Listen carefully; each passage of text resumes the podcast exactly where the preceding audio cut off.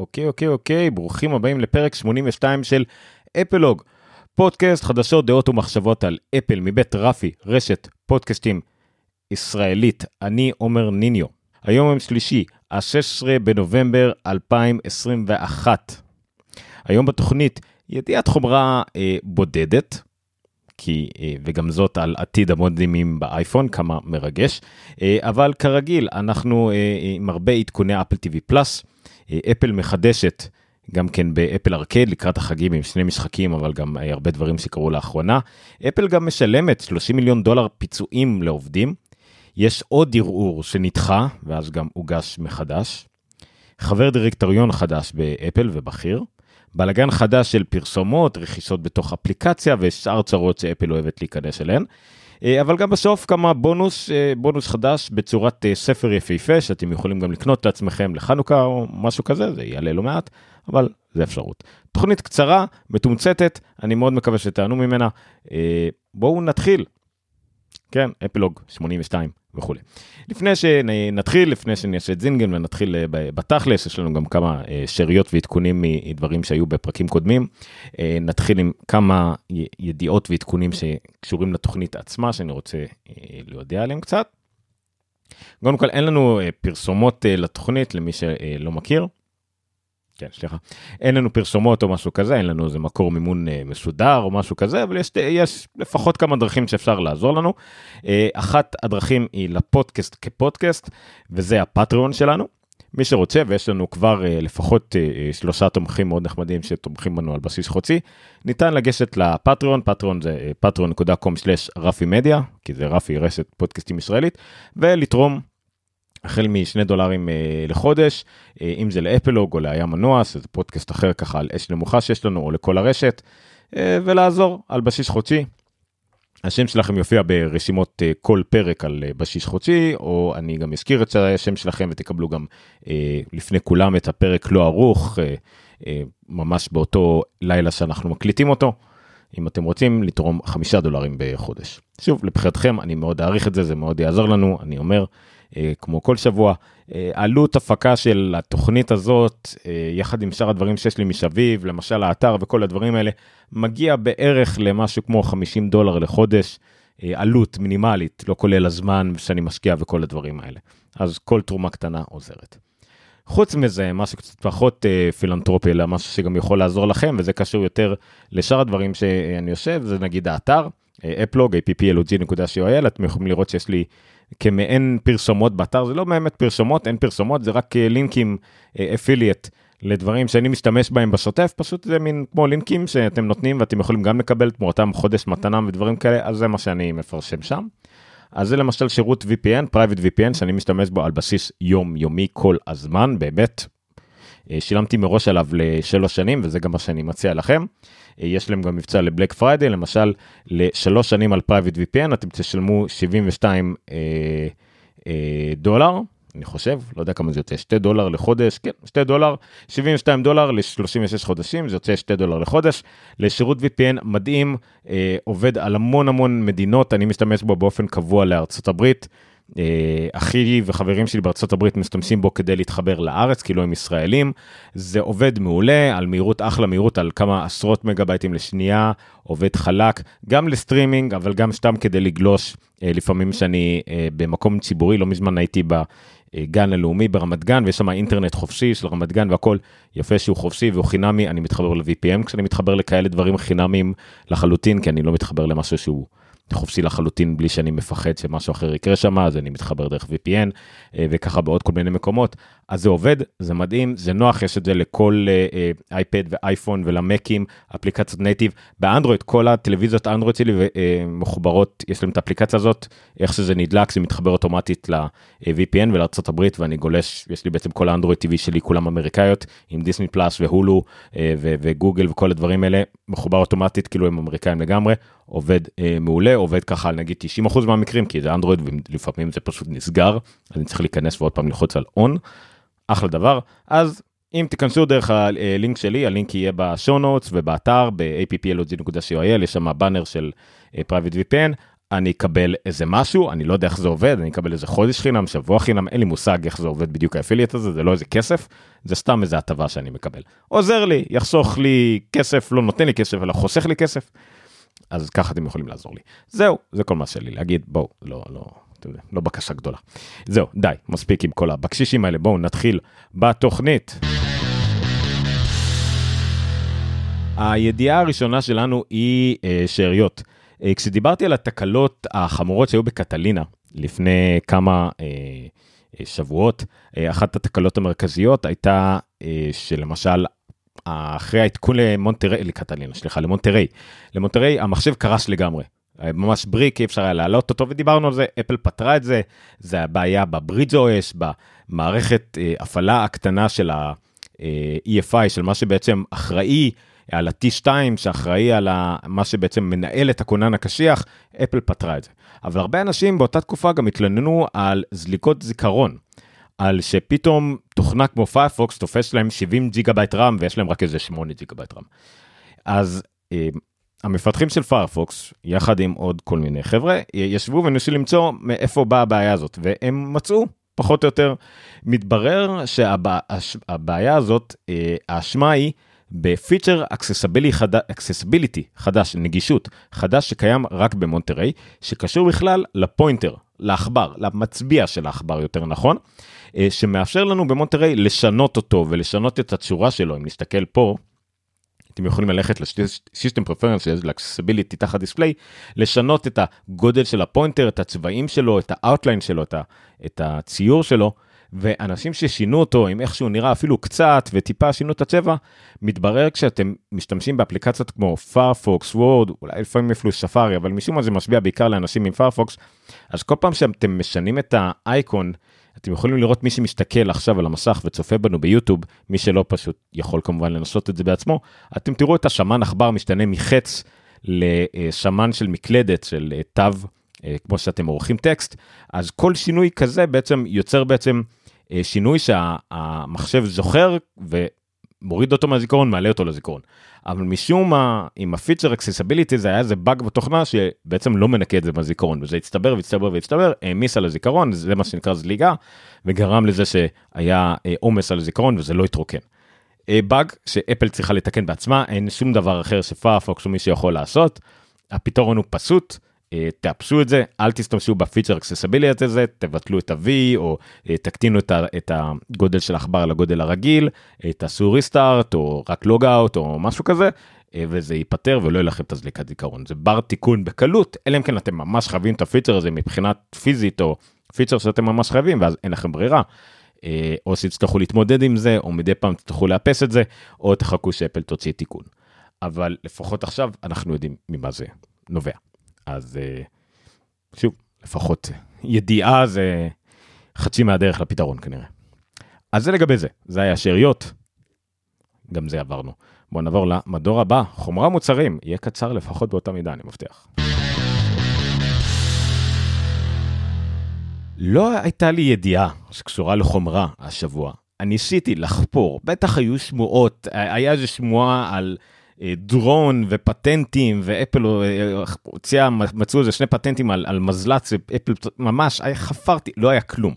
ברגע האחרון היום הייתה איזו ידיעה רלוונטית באמת לגבי חומרה עתידית של אפל וזה לא איזה שמועה זה משהו כנראה מאוד מוצק סבבה יש לי איזה משהו להוסיף בחומרה. מה זה אומר? היה אה, דוחות רבעוניים או לא משנה דוחות מול משקיעים של קוואלקום קוואלקום יצרנית אה, אה, שבבים. מאוד גדולה, ענקית בעולם והכל, אחראית להמון מהשבבים של מכשירים ניידים והכל, ולפחות מבחינת הרלוונטיות של אפל, היא מייצרת לאפל את כל המודמים. מודמים, הכוונה היא כל מה שקשור לציפים הסלולריים של אפל בכל האייפונים. ב-2019, אחרי הרבה הרבה בלאגנים ותביעות הלוך חזור של אפל וקוואלקום, בגלל שאפל קנתה את כל עסקי המודמים של אינטל, שבתורה קנתה את כל עסקי המודמים של ברודקום לדעתי. אה, אני לא זוכר עוד פעם דנו בזה כבר הספקתי לשכוח מה הייתה המשכנה מאז. אה, של מי שהכי מתת פטנטים של פטנטים זה בלאגן של פטנטים שלהם הם הגיעו למסקנה סבבה אפל תוכל להשתמש בפטנטים שהיא רכשה מאינטל, אה, אבל רק עוד כמה שנים, תמורת זה שבינתיים היא תהיה חייבת לקנות מקוואלקום את כל המודמים, את כל השימושים שלה והכל לכמה שנים קרובות. הדדליין לזה הוא כנראה איפשהו ב-2023, ובינתיים אפל חייבת להשתמש ב Qualcomm.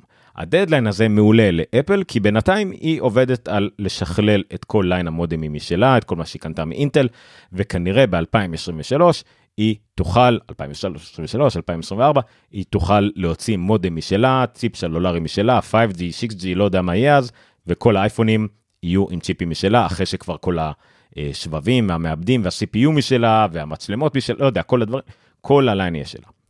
זה מביא אותי לידיעה מהיום, שחלק ממה שהקואלקום צריכה לדווח למשקיעים שלה, זה ה-timetables, לוח הזמנים שלה לשנים הקרובות. ובלוח הזמנים האלה היא אמרה שב-2023 הם צופים שרק 20% מהאייפונים יגיעו עם שבבים של קואלקום בפנים, עם מודמים של קואלקום בפנים. כשב-2022 עדיין כמעט כנראה כל האייפונים יגיעו עם קואלקום, על 2023 כבר לא. אז כנראה שהאייפון האחרון שכולו יהיה, יהיה עם קואלקום יהיה ב-2022 וב-2023 כבר יהיו אייפונים עם, אה, עם מודמים של אפל. זאת אומרת אם 2022 יהיה אייפון 14 אז האייפון 15 אה, כבר יהיה עם מודמים של אפל. למה רק למה 20% עדיין יהיה עם קואלקום? מכל מיני סיבות. כי אפל תמשיך לייצר נגיד את האייפון 14, או אייפון SE, אייפונים ישנים, אייפון מיני, לא יודע, כנראה איפשהו עדיין יהיה בליין, יהיה מוצרים עדיין קודמים עם מודמים של קואלקום, או מדינות מסוימות שבהם הם לא יוכלו נגיד לשווק את המודמים שלהם, אם זה בגלל הגבלת תדרים, הגבלת אה, כל מיני הגבלות מסוימות, זה גם יכול להיות.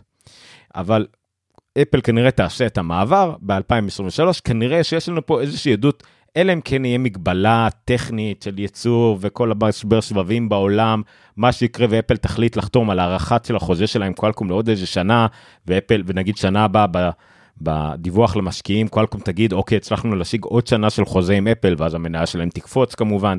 מה שיקרה, כרגע זה נראה שזה כבר די עובדה ברורה, ואחרי כל השמועות ששמענו מווינסיקו או הכל, כנראה שעכשיו זה כבר עובדה גמורה, שב-2023 יהיה אה, אייפונים עם אה, מודמים של אפל. בטלגרם שלנו, אל תשכחו שאם אתם צופים בנו או מאזינים לנו בשידור חי, אתם יכולים להצטרף לטלגרם שלנו, וכמובן בכל זמן אחר אפשר להצטרף לטלגרם לדיונים שלנו בקבוצה של אפלוג. דורון רושם לנו שהוא מהמר שכל האייפונים ימשיכו להגיע, יהיו, יגיעו עם קואלקום, והאייפדים יגיעו עם אה, אה, קואלקום. כאילו סליחה, אייפונים יגיעו עם אפל ואייפדים יגיעו עם טלקום. אני לא יודע כמה התרגום מאיזה שפה שלא היה דוח משקיעים הזה של אה, קואלקום. אה, שם הוא ציין ספציפית אייפונים. כנראה. אני לא יודע אם זה אפלס מודם צ'יפס, אם זה אייפון מודם צ'יפס, אני לא יודע מה הטרמינולוגיה, אה, למה הם התחייבו, אבל אם זה אפל, אז יכול להיות שיש שם עניין של אייפונים ואייפדים, חלוקה, אני כנראה שזה יותר קשור לספק הייצור, למפעלים, אני לא יודע מה יהיה השיקולים, אני לא חושב שזה משנה כל כך. זה יכול להיות שאפל תחליט שהמודם שלה יגיעו יחד עם ה system on chip. ואז הם לא יוכלו להפריד את זה כשהם מפרידים בין אייפדים לאייפונים, אלא אם כן זה תלוי בלוח זמנים. כי אייפדים יגיעו עם צ'יפ קודם, בלי ה system on chip, והאייפונים כן יגיעו עם system on chip. אני לא יודע. תלוי שוב כרגיל מה השיפור שאפל תבח... אה, תבחר אה, לספר. אוקיי. אז זאת הידיעת אה, חומרה שלנו להיום. נעבור לתוכנות ושירותים. בימים uh, שכונים אלה של uh, חושר בחדשות uh, חומרה ודברים רציניים כאלה, אז הסרוויסים כמובן עולים עולים ונותנים לנו יותר דברים מעניינים. במיוחד לקראת החגים שאפל כבר שחררה את כל החומרה שלה והיא בעיקר מקדמת כל מיני דברים אחרים שאנשים ירצו uh, להתמכר אליהם ולהשתמש בהם, לקנות תוכנות, אפליקציות, אה, לראות סרטים חדשים ודברים כאלה. אז מה שיש לנו לגבי אה, שירותים זה אה, הרבה תכני אפל TV חדשים. לדוגמה, וידיעות כמובן. אה, למשל, הסרט החדש של תום הנקס עלה, Finch. ו Finch עבר את השיא של הסרט אה, כנראה הכי מוזרם בשירות האפל TV של אפל TV Plus עד היום, בשנתיים שהוא קיים, ושבר את השיא הקודם שגם הוא היה של טים, טים הנקס, אה, לסרט Greyhound. שהיה בעצם הסרט קולנוע הגדול הראשון שאפל רכשה. זה היה ממש בתחילת הקורונה, Greyhound היה אמור להיות סרט קולנוע לכל דבר, אה, שהוא היה אחד מנפגעי הקורונה הראשונים, שאפל רכשה, במקום שיעלה בקולנוע, אפל רכשה אותו לשידור בסטרימינג. וזה היה כאילו קטע מביך, שתום הנקס כאילו מאוד רצה שהוא יעלה לקולנוע, ואז אפל רכשה אותו, זה היה קצת, לא, אז לא היה ברור כל כך איך זה קורה שחברות סטרימינג רוכשות סרטי קולנוע, אבל מאז התרגלנו, וגראונד הפך להיות סרט מאוד מצליח, ועכשיו פינץ' הפך להיות סרט מאוד מאוד מצליח, וזה יפה. עכשיו, יש אולי שרץ שיחליף אותו, השרץ הגדול הבא. סואנסונג, שירת הברבור, אפל השקיע בפרימיירה מאוד נוצצת שלו עם ההר של העלי, וזהו, היה פס של פרימיירה, זה לא איזה ידיעה בולטת במיוחד. יש מיני סדרה מאוד מצופה, ממש פרויקט מאוד מאוד מגניב, שנקרא The Last, The Last Thing He Told Me, מיני סדרה מבוסס על ספר רב מכר, New York Times best seller, עם premise מאוד מעניין אה, של Hello Sunshine, זה חברת ההפקות של ריס ווית'רספון, שאפל חתמה איתה חוזה ארוך טווח על כל מיני פרויקטים, וריס ווית'רספון כמובן אחראית גם כן אה, להפקה של The Morning Show, אז יש אה, הרבה הייפ מאחורי זה. אה, העניין הוא שאחת הכוכבת הראשית, השחקנית הראשית בסדרה, במיני סדרה הזאת הייתה אמור להיות ג'וליה רוברטס, אחת הכוכבות הגדולות אה, בעולם ובהיסטוריה הקולנוע. אה, היא נאלצה בשל אילוצים אה, לא להיות חלק מהפרויקט, וג'ניפר גרנר, גם אחלה כוכבת, גם מאוד מצליחה, מאוד מפורסמת, אבל לא בסקאלה של ג'וליה רוברטס, תחליף אותה, גם כמפיקה שותפה וגם כשחקנית ראשית. נראה מה, איך זה יצא, אבל בכל מקרה עדיין הייפ מאוד גבוה.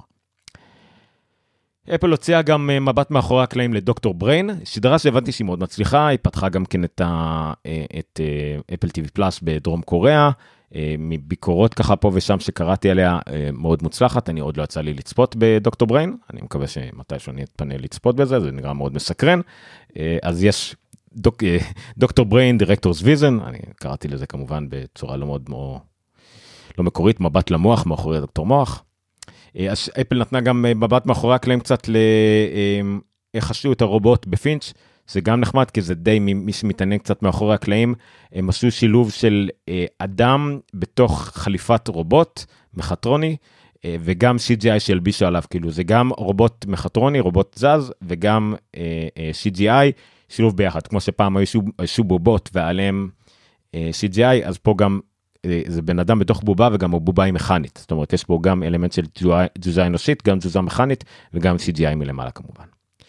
ולבסוף בחלק הזה נקודה ישראלית, אפל גם צריכה להוציא בקרוב מיני סדרה על WeWork.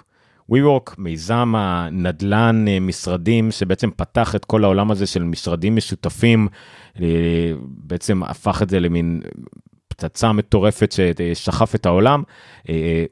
למי שלא יודע, זה יוזמה אה, של יזם ישראלי בשם אדם ניומן. וזה כמו שזה עלה מאוד אה, חזק, זה נפל, לא נפל ברמה של כישלון, זה לא נכשל, זה עדיין וורק יש מצליח בכל העולם. אה, אדם ניומן עצמו נפל מסוג המקרים האלה של יזם מאוד גדול שהחברה עצמו, עצמה העיפה אותו, הדירקטוריון והכל העיפו אותו.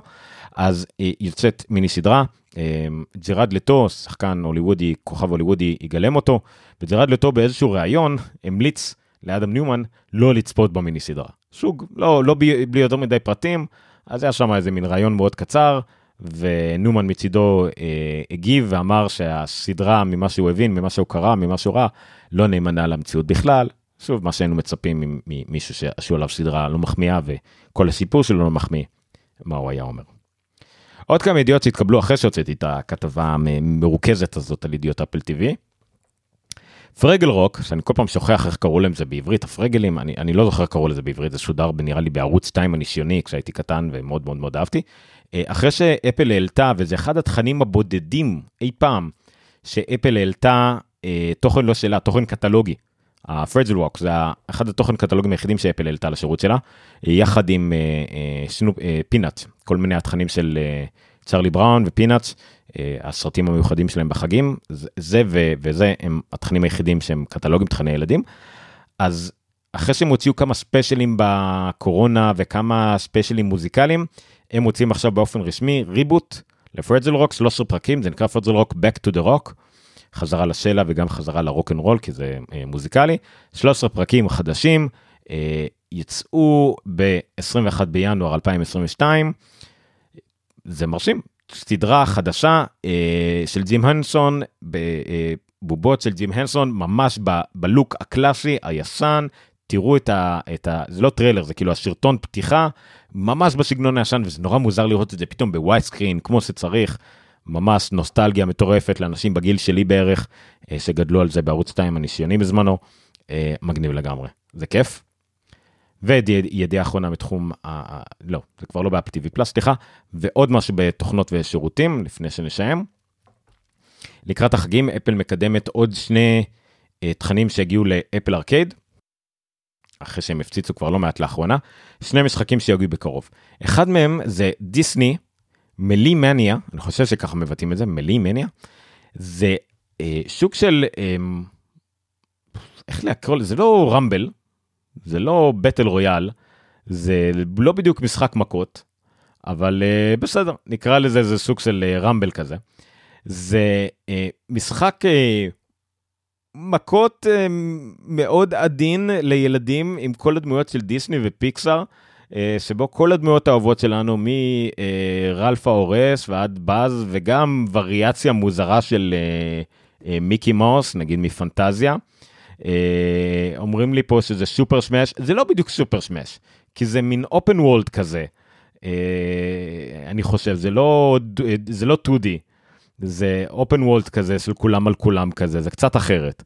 אבל אה, וזה בטח הרבה פחות אה, אלים ממה שאני רואה פה Super Smash ממש כאילו אפילפסיה אוקיי אבל זה נחמד אה, וזה יוצא וזה לגמרי זה מאוד מאוד פרופיל גבוה. וזה דיסני וזה מאוד מאוד פרופיל גבוה זה לא מעט כמו ש-NBA 2K זה פרופיל גבוה בתחום הספורט זה לא איזה משהו קטן וזה. ואם כבר פרופיל גבוה ואם כבר דיסני אז למה לא Star Wars אם כבר לשים את כל הז'יטונים על השולחן. אז גם Star Wars יוצאים במשחק חדש, Star Wars Castaways, עם גם איזה premise מוזר שאתה נוחת על אי, אה, אי שבו אתה יכול לטייל בכל העולם של Star uh, Wars, אבל דרך איזשהו, uh, כמו אובזרבטוריום כזה של לא virtual reality, ואתה צריך בעצם למצוא ולהציל כל מיני פריטים מוזיאונים, ואתה מטייל בכל העולם, וזה בעצם מה שמיוחד במשחק הזה, שזה אונליין. זה אונליין עם חברים או עם אנשים אחרים בעולם, ואתה משתף פעולה או בסולו או ב co-op.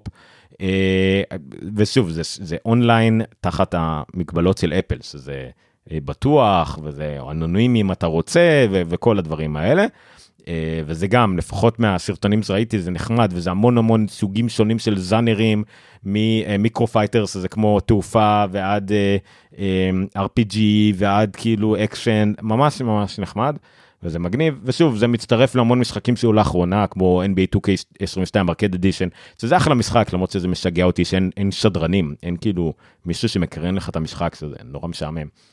Oregon Trail ו Sonic Racing ו Fantasian, שזה משחק מאוד מפואר, ו Tiny Wings, פתאום הביאו אותו מהמצולות, או לא יודע מה, ו Crossy Road, הרבה הרבה דברים חדשים בארקייד, שזה...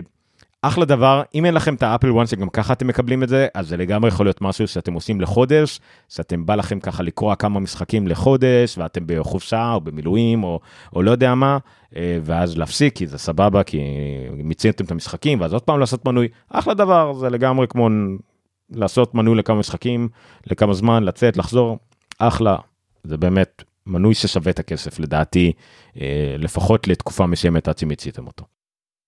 זה לארקד. והדבר האחרון בתוכנות ושירותים שגם אה, לא הפתיע כי זה די צפוי אבל אה, אותי הפתיע בכמה שהוא שלם זה שאמזון פריים וידאו יצא עם אפליקציה למק. עכשיו זה יצא עם אפליקציה למק שמה שיפה שזה לא איזה אפליקציה של נגיד השוס שזה אפליקציית אייפד או אס או iOS שזה רק ל-M1ים או משהו כזה אלא זה אפליקציה כללית שקיימת אה, לכל המקים מביקסר ומעלה וקיימת uh, בחנות. Uh, אפשר להוריד אותה בחנות למק ויפה. The Verge פירטו עליה קצת יותר ממה שהם מפרטים בחנות. ומה התכוונתי שהיא full features? שיש בה כמה דברים נחמדים. למשל, אפשר להוריד תכנים לאופליין. אתם בוחרים להוריד תכנים לאופליין ואפשר לבחור גם את האיכות, איכות לסטרימינג אפשר לבחור וגם איכות לאופליין. זה יכול להגיע עד לרמה של 2.9 ג'יגה בייט לשעה. איכות, שזה איכות לא רעה בכלל, זה עדיין דחוס מן הסתם איכות לא רעה. אתם יכולים גם uh, לבחור מה להוריד, נגיד הורדה אוטומטית של הפרק הבא, ואם הורד, סיימתם לראות אז זה יימחק אוטומטית, כל מיני פיצ'רים כמו באפליקציה uh, לאייפד או משהו כזה, שזה מאוד נחמד. Uh, שוב זה לגמרי מגניב. Uh, יש איזה אבל נגיד משהו מוזר שהם גילו, שהאפליקציה עצמה אי אפשר להגדיל אותה ל full screen, אבל אם אתם צופים בתוכן, מן הסתם הווידאו יהיה ב full screen, אבל האפליקציה היא לא. לא יודע אם זה מין, זאת אפליקציה שהיא ברציה של Catalyst, או, או לא יודע מה היא, אבל בסדר, כנראה שהאפליקציה עצמה לא באמת צריכה להיות ב full screen, זה לא באמת מציק לאף אחד העיקר שהווידאו ב full screen. אמ, הפיצ'רים הנוספים שהיא תומכת של מק, אה, תמונה בתוך תמונה, שזה מגניב, AirPlay, אה, תומכת, שזה מעולה, וגם בפיצ'רים של אמזון, uh, ה X-Ray, שאתם יכולים לראות כל מיני תוך כדי שידור, uh, uh, כמו pop-up video כאלה, מידע על, על מה שקורה על המסך, ולעשות לד, לדברים אחרים, זאת אומרת, תוך כדי שאתם צופים, נגיד, אני חושב באייפון או במקום אחר, לראות את המידע על מה שאתם רואים על המסך, זה נורא מגניב. Uh, אפשר אם אתם מנויים על אמזון Prime Video אז תוך כדי אתם תוכלו גם להתחין, אה, אה, להשכיר תכנים או לקנות תכנים ולצפות בהם תוך כדי באפליקציה עצמה. אה, בלי לשלם לאפל, כי אתם לא עוברים דרך אפל, אתם משתמשים במנויים שלכם באמזון כדי לרכוש או להשכיר את התכנים, זה כי זה לא מזמן אפל הרשתה לעשות את זה לאמזון ולחברות אחרות גדולות, אה, כחלק מההקלה על התנאים ב App Store, אז אתם יכולים לעשות את זה כי אתם כבר מנויים באמזון, זה לא, זה לא in-app purchase דרך אפל, אלא אתם עושים את זה בזכות זה שיש לכם כבר מנוי באמזון. אז אחלה אפליקציה בסך הכל, אני מאוד מקווה שגם שאר החברות יתחילו לעשות את זה בקרוב, אה, כל הכבוד לכל הצדדים, הזדמנות טובה. אה, לעשות, אה, לנסות למנוי לאמזון Prime Video, כמו שיש לנו את אבי מהטלגרם שאמר, גם ככה הוא עשה את אמזון Prime בגלל כל הנובמבר ו Black Friday וכאלה, מקבלים כבר את אמזון Prime Video, אז תנסו. אה, הנה באפל הם ציינו כמה תכנים, אני יכול להגיד לכם על כמה שאני מכיר, Marvelous Mrs. Maisel, זה כבר איזה שלוש עונות לצפות בהן, סדרה מדהימה, במיוחד העונה הראשונה, מקסימה, מדהימה, אולי אפילו, אני לא יודע בדיוק מתי עולה העונה החדשה, אולי תספיקו לראות אותה. אה, יש שם גם את אה, Jack Ryan, גם סדרה מאוד נחמדה, אקשן סטנדרטי אבל יפה, The Boys, סדרה אלימה וכמובן אם אתם בגיל המתאים והיא מעולה, אה, מה עוד היה שם? זה בעיקר העיקריות אבל יש גם אה, עוד כמה אה, מגניב אה, לחלוטין. אה, כן, וגם, אני יודע מה, אה, מגלה את אמריקה 2 אם אתם בקטע. זהו. טוב, עד כאן אה, אה, תוכנות ושירותים, יש לי עוד כמה ידיעות חדשות כלליות, אז הפרק הזה הופך להיות יותר ארוך ממה שציפיתי, אבל כמה חדשות אה, כלליות בונוס קטן, ונסיים. אני מזכיר שאם במקרה יש פה אנשים צופים בשידור החי, למרות שלא קידמתי את התוכנית הזאת לשידור החי יותר מדי, אתם מוזמנים לכתוב לנו בתגובות גם ביוטיוב, גם בפייסבוק וגם כמובן בטלגרם, ואם אני רואה את זה על המסך, אתם גם תראו את זה על המסך, אני אראה אתכם, אני אגיב בשידור החי. תודה רבה למי שאיתנו, אה, ונמשיך למדור הבא, חדשות כלליות. בחדשות כלליות, החדשות שלא עוזבות אותנו. אני אנסה לעשות את זה קצר. אז, אפיק נגד אפל, היה משפט, אפיק טבעה, היא רוצה אה, לאפשר לה למכור את האפליקציות שלה ישירות לצרכנים בעצמה, שאפילו ייתנו לה חנות אפליקציות משלה, שייתנו לה למכור ישירות, שייתנו לה הכל משלה, הכל הכל הכל, בית המשפט אה, העיף אותה מכל המדרגות, מלבד סעיף אחד. הוא כן אמר שאפל צריכה לאפשר למפתחים בתוך האפליקציות שלהם, ב-App Store והכל, לשים לינק שמאפשר למשתמשים ללכת לאתר של המפתח ולקנות דרכו in-app purchase. אם בא לו לקנות, לא יודע מה, 100 מטבעות אה, למשחק, שיוכל לקנות את זה באתר של המפתח. בא לו לקנות הרחבה למשחק, בא לו לקנות איזה שרת או השכרה או משהו לצפות באפליקציה שלו, הוא יכול לשים לינק באפליקציה, שיקנו את זה דרך המפתח עצמו ולא באפליקציה עצמה, ואז הוא צריך לשלם לאפל 30%. זה כן בית המשפט אמר לאפל שאפל חייבת לעשות. אפל התנגדה וערערה על הסעיף הזה, הדבר היחידי שהפסידה בו. אה, היא ערערה על זה. אה, ביקשה דחייה, ביקשה הכל, זה קודם כל ערערה ואמרה גם אם לא תגידו שלא, לפחות תנו לי עד שהתביעה הזאת כולה תסתיים לחלוטין, תנו לי, תראו לי. בית המשפט אמר לה לא, אני לא מקבל את זה, אתם חייבים בינתיים, חייבים עכשיו לאפשר את הלינק הזה. אפל אמרה רגע, אבל הביט, המשפט עדיין מתנהל, אני עדיין מערערת על זה, אין החלטת שופט סופית. אה, בית המשפט אמר לה לא, זה לא משנה, עדיין יש החלטת אה, צו בית משפט, תאפשרו את זה בינתיים. לא משנה, אפילו אם המשפט ייגמר חמש שנים, אתם עושים את זה עכשיו. אה, אפל ערערה שוב, עכשיו היה ממש את הערעור הזה, ועכשיו התקבלה החלטת בית המשפט, לא, 9 לדצמבר, זה הדדליין, 9 לדצמבר אתם חייבים. הטיעונים של אפל היו, לא, א' כל, זה מסובך מדי. ב', אם נעשה את זה, זה יהיה רק לארצות הברית. ויש לנו מפתחים בכל העולם, ואז זה ייצור מין בעייתיות בין כל האזורים, ואלה כן יכולים ולא יכולים. ג', זה מסוכן. ופתאום מפתח יכול לתת אה, לינק למקום אה, אה, זדוני, או השד יודע מה. אה, כל מיני דברים. קיצור, השופטת עברה סעיף סעיף ואמרה לאפל שטויות, היה לכם מספיק זמן. לא הוכחתם שזה מסובך מדי טכנית, לא הוכחתם שזה מסוכן. זה שקוף מדי שאתם רק מנסים למשוך זמן. אם אתם רוצים כאילו שזה יהיה עד, אה, יימשך עד סוף המשפט, ואתם יודעים טוב מאוד שזה יכול לקחת שנים. זה פחות או יותר אמרה להם זה חרטא. לא, זה לא יתפוס. יש לכם עד התשיעי לדצמבר. נקודה. אפל כמובן ערערה על זה מיד עוד פעם, יש להם עוד הזדמנות מבית המשפט הכי עליון בעולם לענייני הכי ערעורים, אני לא מבין בזה, זה the 9 district of, לא יודע. יש להם עוד איזושהי הזדמנות כלשהי לערער את זה, ואז יכול להיות שזה יידחה באמת עד סוף המשפט עצמו, שזה ייגמר סופית עוד כמה שנים. אבל אם זה לא יקרה, והאמת שיש סיכוי סביר שזה לא יקרה ולא יהיה להם ברירה, ב-9 לדצמבר, שזה התאריך דדליין הסופי המוחלט בהחלט, נוכל לראות אולי סוף סוף פתאום באיזה אפליקציות, נוכל לראות לינקים ל, אה, לרכוש הנה פרצס בדבר אחר. אנחנו עדיין לא יודעים איך זה ייראה בדיוק. הבאתי איזה דוגמה ל... אה, נגיד פדל שעושים הנה פרצס בצורה יותר טובה ויש כל מיני יתרונות אחרים שיכולים להיות כמו פתאום נראה שאנחנו יכולים המפתח ייקח רק 10% אה, במקום ה-30% של אפל נוכל לעשות כל מיני דברים כמו קופונים ולעשות פאוזה ל-subscription יהיה הרבה הרבה יתרונות כנראה. אבל אנחנו נדע עד לדצמבר זה פשוט בלאגן מטורף מה שקרה עכשיו אה, היא פשוט, כן, פשוט מגניב אה, מה שקורה שם. בינתיים אפל אה, מקבלת בראש, ובצדק, לשם שינוי בקטע הזה, כי באמת בקטע הזה היא, יוצאת לא משהו בכלל. בסדר. בלאגן טרי יחסית, שקיבל תפנית, באותו יום הוא קיבל תפנית, מאוד מוזרה, זה שפורבס יצא מין, מין כתבת תחקיר כזאת, שאני אנסה להסביר את זה כמו שצריך, שבו הם טוענים שאפל קונה פרסומות בגוגל, נגיד בגוגל שרצ'אג' וכל מיני כאלה, שאנשים מחפשים נגיד אה, אפליקציית היכרויות. ואז הם מחפשים אפליקציית היכרויות, מקבלים הודעה, פרסומת לטינדר. וכשמקלידים על הפרסומת לטינדר זאת אפליקציית, זה קישור לאפליקציית טינדר ב-App Store. אה, וזה בעצם לרכישות בתוך אפליקציה ב-App Store לקנות את המנוי לטינדר ב-App Store. הבעיה שמי שפרסם את זה, זה אפל. אפל מפרסמת שמי שמחפש בגוגל את המילות מפתח אפליקציית היכרויות, אפל שילמה כדי שהוא יגיע בסופו של דבר ל-App Store ויקנה מנוי לטינדר. ואפל לוקחת מזה את ה-30% או 15% על מה שהוא שילם, כי אה, זה ב-App Store.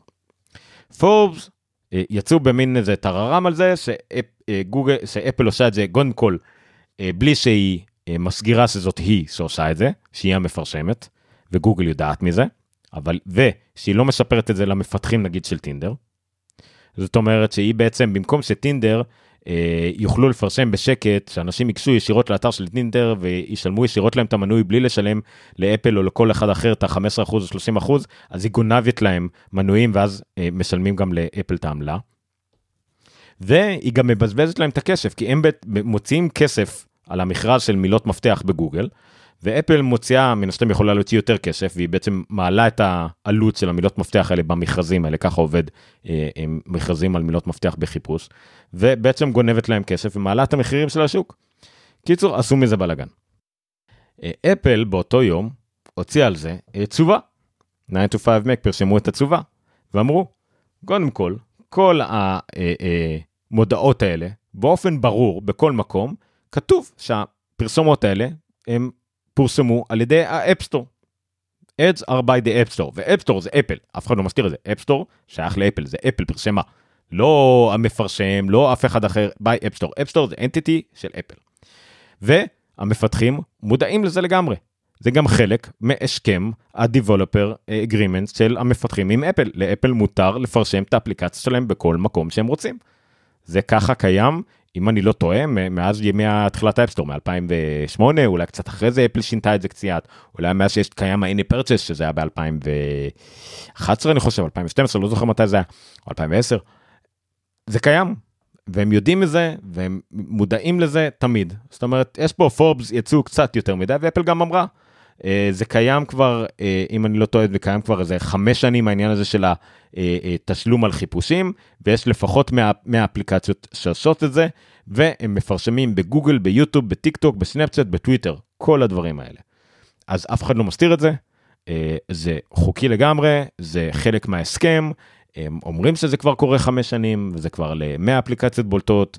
אה, זה אולי נכון, זה באמת מעלה את המחירים, והמפתחים צריכים לקחת את זה בחשבון שהם, איפה הם שמים את הכסף על פרסומות.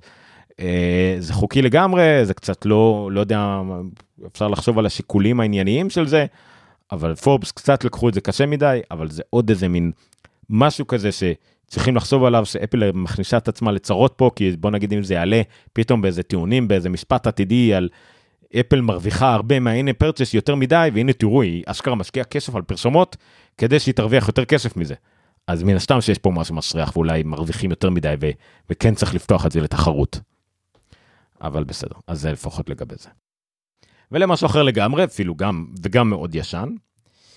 לפני הרבה מאוד שנים, אה, אפלוג עדיין, אבל גם היה קיים אז, דיווחנו על זה שעובדים, עובדי אפל סטור לשעבר, תבעו את אפל על כך שהם נאלצו לעמוד ולחכות לבדיקת תיקים בזמן שהם סיימו משמרת.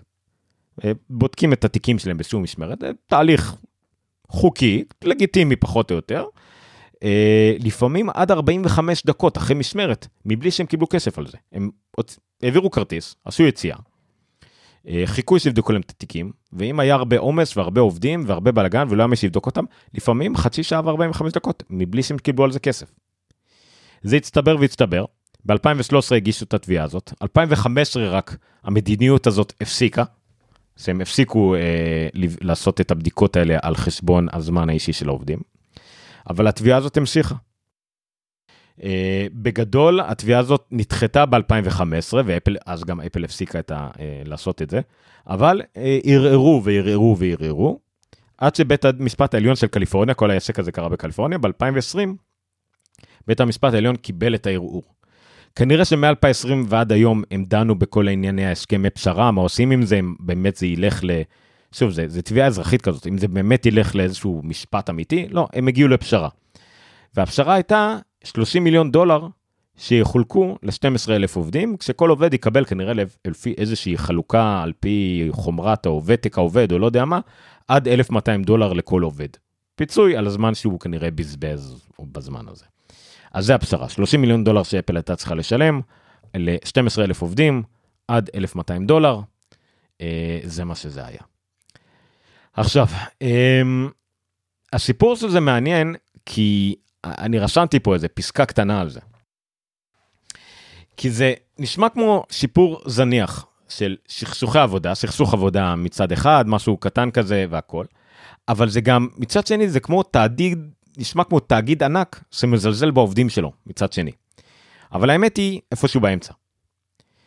כי יש פה חנויות קטנות, חנויות ריטל בקניון, אתם מכירים את זה, ויש פה את המעמד הפועל של החנויות, עם כמו מנהלי משמרת כאלה שרק רוצים אה, לעשות טוב לה, ביחס למנהלים שלהם ולהראות שהם בסדר ועושים רווחים ו, ורק אה, שהעובדים יעברו מהר, שאף אחד לא יעשה אוברטיים יותר מדי, ואז יש גם את העובדים שרק רוצים להרוויח כמה שיותר וללכת הביתה ולא שלא ידפקו אותם. אה, ויש את הדרג המאוד מנהל של ה... מנהלי אזורים של החנויות והכל, שרק מקבלים את הניירות הסופיים ואת הכל, ואין את הדרג ביניים שיודע באמת מה קורה ביניהם. ומשהו פה הולך לאיבוד. כי אם המנה... הדרג המנהל המאוד בכיר, שוב, טים קוק למשל, שקיבל על זה, ששמע על זה פעם ראשונה, אה, העביר את זה הלאה ואמר, זה באמת, זה אמיתי, זה קורה, כי זה לא הגיוני, כי ברגע שמישהו, אה, ברמת האלה שאחראים על האפל סטור ואחראים על החוויה של אפל, על המותג אפל, על, ה, על, ה, על, ה, על החוויה הזאת שנקראת אפל, שומע על דבר כזה, שעובד צריך לחכות 40 דקות בלי לקבל על זה כסף, במיוחד שהוא גם ברמת שינית יודע שאחרי זה זה עלול לעשות לו צרות מבחינת יח"צ, זה לא היה עובר באמת. זה סתם איזה מישהו לא חשב על זה עד הסוף. וזה מה שמפתיע פה, וזה מה שמציג פה, וזה לקח לזה כמעט 7 8 שנים להיפטר. וזה הדפקה פה. זה סתם מתגלגל והתגלגל והתגלגל תשע שנים, כי זה הגיע למצב של תביעה, ואז ברגע שזה מגיע למצב של תביעה, טוב, אין מה לעשות, צריך כבר ללכת עם זה עד הסוף. אם זה מגיע לאיפשהו בזמן, מישהו תופס את זה, ואת תופס את זה, אומרים, רגע, רבאק, חכו רגע, זה לא הגיוני שאנשים פה מחכים 40 דקות בלי לשלם על זה. אני עבדתי אז בחנויות של דיגיטל והכל, אם זה היה מגיע למצב כזה, אומרים לו, לא, רגע, בואו, לא, אני עכשיו מדבר עם המנכ"ל, עם האחראית אתר, לא, סטופ. וברגע שזה דבר ענקי כמו Apple Store, לא, אתה לא יכול לעצור את זה ולדבר עם המנכ"ל פתאום, לא, זה לא היה עובר. אז כן, פה זה נדפק, שכנראה איפשהו בדרג באמצע, זה, זה, זה, זה לא היה מי לדבר. אז זה הסיפור הזה. וסיפור אחרון בחדשות כלליות, ממש קצר, כי הוא לא יעניין הרבה אנשים, אבל זה עדיין מעניין כי זה קצת יותר מהדבר הממוצע. יש אה, חבר דירקטוריון חדש באפל, הדירקטוריון הוא מין גוף כזה שהוא לא באמת חלק מהחברה ממש, זה, החב... זה הגוף שמפקח על החברה, הוא לא זה שיקבע אם אפל תוציא מוצר X או מוצר Y, הוא לא בישיבות אה, מוצרים והנהלה וכל הדברים האלה, אבל הוא כן זה נגיד שיכול להחליט אה, אם מפטרים את טים קוק או לא מפטרים את טים קוק, אם החברה, אם החברה תחלק מניות או לא תחלק, כל מיני דברים כאלה שאחראים אחראים על הניהול הגדול באמת של החברה, לא על היומיום או על המוצרים או על הדברים האלה. אה, טים קוק הוא היושב ראש, הוא יושב ראש הדירקטוריון נגיד, והוא חבר הדירקטוריון, אלגור, לא יודע אם הוא עדיין בדירקטוריון, היה שנים בדירקטוריון של אפל וכל הדברים האלה. אה, אז הם הוסיפו חבר דירקטוריון חדש, שהוא מנכ"ל ג'ונסון וג'ונסון. כן, חברת התרופות, חברת הבריאות, תרופות, אה, הכי גדולה בעולם, חברת הבריאות הכי גדולה בעולם, יש לו 130 אלף עובדים מסביב לעולם. הוא איש צבא לשעבר, אה, הוא מאוד מאוד מושקע בכל מה שקשור לבריאות, כל החברה שלו, וברגע שיש לך איש בריאות מחברת הבריאות הכי גדולה בעולם, יושב בדירקטוריון שלך, זה גם אומר משהו. אפל לא סתם, אפל מאוד משקיעה בחברת בריאות, וטים קוק אמר הרבה פעמים בעבר שמבחינתו, התחום שאפל צריכה להיות מאוד חזקה פה, הוא רואה את אפל כחברת בריאות בעתיד, זה חברת מחשוב ובריאות. חברת תקשורת ובריאות, חברת, אה, אה, לא יודע מה, זה ובריאות, כאילו, ממש, זה לא רק האפל וואט, זה לא רק כזה, זה גם חברת מחקר. אה, היא משקיעה המון במחקר ובבריאות וניטור ונתונים ודאטה והכל. אז להביא בן אדם כזה, מתחום כזה, אה, יושב בדירקטוריון שלך, שברגע שהם נגיד צריכים לבצע איזושהי החלטות לגבי איפה שמים את הכסף או עתיד של החברה, אז הוא בהחלט יכול לקחת את זה לכיוון מסוים, אז זה חשוב. אז כן, מנכ"ל ג'ונסון אה, אה, וג'ונסון, לא אמרתי את, את השם שלו כמובן, אלכס גורסקי, אה, יושב ראש ומנכ"ל ג'ונסון וג'ונסון, מצטרף לאפל לדירקטוריון. יאללה, ג'ינגל ובונוס ונסיים. הבונוס שלנו הוא נורא ויזואלי, אז אין לי הרבה מה לדבר עליו בפודקאסט. עדיין, ספר על האייקונים. מדובר בפרויקט קיקסטארטר מטורף ומדהים ומאוד מצליח. אה, היוצר הוא מייקל פלרופ, וחבריו כמובן, הוא לא יוצר בודד, אבל הוא המוביל, מדנמרק. הוא עובד על הפרויקט הזה מ-2008, אני חושב שזה blog post מ-2018 שהוא הצהיר שזה מה שהוא הולך לעשות. Uh, זה פרויקט על עיצוב אייקונים ל-iOS. זה עולם מטורף, זה נשמע כאילו קטן ומיותר, אבל זה עולם מטורף של עיצוב אייקונים ל-iOS. עיצוב אייקונים בכלל תמיד היה משהו מאוד מרשים ומגניב, החל מ... נגיד בגדול פחות או יותר אפל המציאה את זה ב-84 עם, עם המק, עם הגוי ו- וכל הדברים האלה, המציאה במרכאות, כן? אבל כי אז עלה הצורך. אה, אבל, וכמובן אז היא שמה גם את כל הקטע העיצובי, שזה גם מעוצב יפה. אבל זה עם האייפון ועם הוויזואלי ואנשים שנוגעים בפועל באייקונים, זה נהיה כל כך חשוב. וזה פשוט תפס קפיצה, והספר הזה נותן לזה כל כך הרבה כבוד לחברות ולמפתחים ששמו כל כך הרבה דגש על אייקונים מרהיבים, ואיך שהוא מציג את הקיקסטאר כזה עם, עם אנימציות והשרטון, אתם יודעים, שרטון uh, מציג, כאילו, הרבה אנשים נופלים ברקע, במיקרופון, הוא מציג את זה מאוד יפה. זה פרויקט חייו ממש, The iOS App Icon Book. ויש שם אפליקציות שבמיוחד אם אתם מאוד ותיקים בתחום, אתם תזהו את זה ואת ההתקדמות ואת המעבר מהאייקונים הפשוטים של פעם לרטינה, לאייקונים האמיתיים מדי האלה של ה-iOS 6, ואז פתאום המעבר ל-iOS 7, והפלט דיזיין, והתלת מימד, וזה באמת ספר, מה שנקרא coffee table book אולטימטיבי. כן, הוא עולה, אם אני לא טועה, 69 דולר או 69 יורו, לא כולל משלוח, אבל ככה עולים ספרי עיצוב, אם תסתכלו על הספרים של טאשן וכאלה, ככה עולים ספרים כאלה פחות או יותר, במיוחד שהם חדשים והם קיקסטארטר והם עיצוביים. הפרויקט הזה, אני חושב שהוא ממומן כמה פעמים כבר, יש לו עוד 24 ימים, הוא רצה 11,400 דולר בערך כדי לממן, הוא כבר ב-118 אלף דולר. אה, זה לא דבר טוב כל כך, כן, זה אומר שייקח לכם הרבה זמן לקבל את זה, כי זה, למרות שזה דפוס, כן, זה לא אלקטרוניקה, בדפוס זה לא כל כך נורא אם אתה או הרבה over, over ה-goal שלך. אבל אה, עדיין זה מרשים מאוד מאוד מאוד מאוד מאוד. כן כמה יעלה הספר? אה, 60 אה, יורו. אפשר גם ב-120 יורו כמובן לשני ספרים. 60 יורו לספר. וזה מרשים לא יודע כמה עולה משלוח לא שאני יכול לקנות להרשות לעצמי אבל uh, באמת באמת ספר מדהים אם אתם בקטע של שפרי עיצוב טכנולוגיה אם אתם uh, UI designers iOS Web designers דברים כאלה יפה זהו זה כל מה שלי להגיד על זה. אני פשוט מאוד מתרשם מאנשים שעושים דברים שאני בחיים לא אוכל לעשות בעצמי. אה, אין מה לעשות, זה מרשים. אוקיי. אה, כן, ג'ינגל בין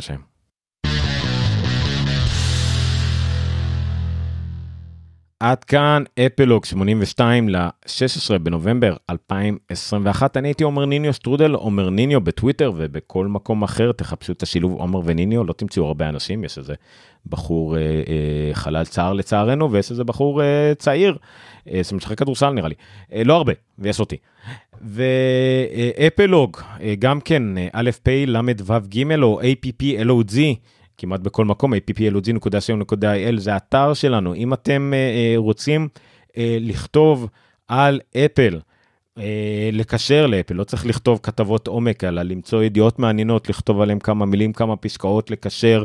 בכיף, תיצרו איתי קשר בפייסבוק או בטוויטר או ב-DM, איפה שאתם רוצים, בטלגרם כמובן, אני אשמח לעזרה.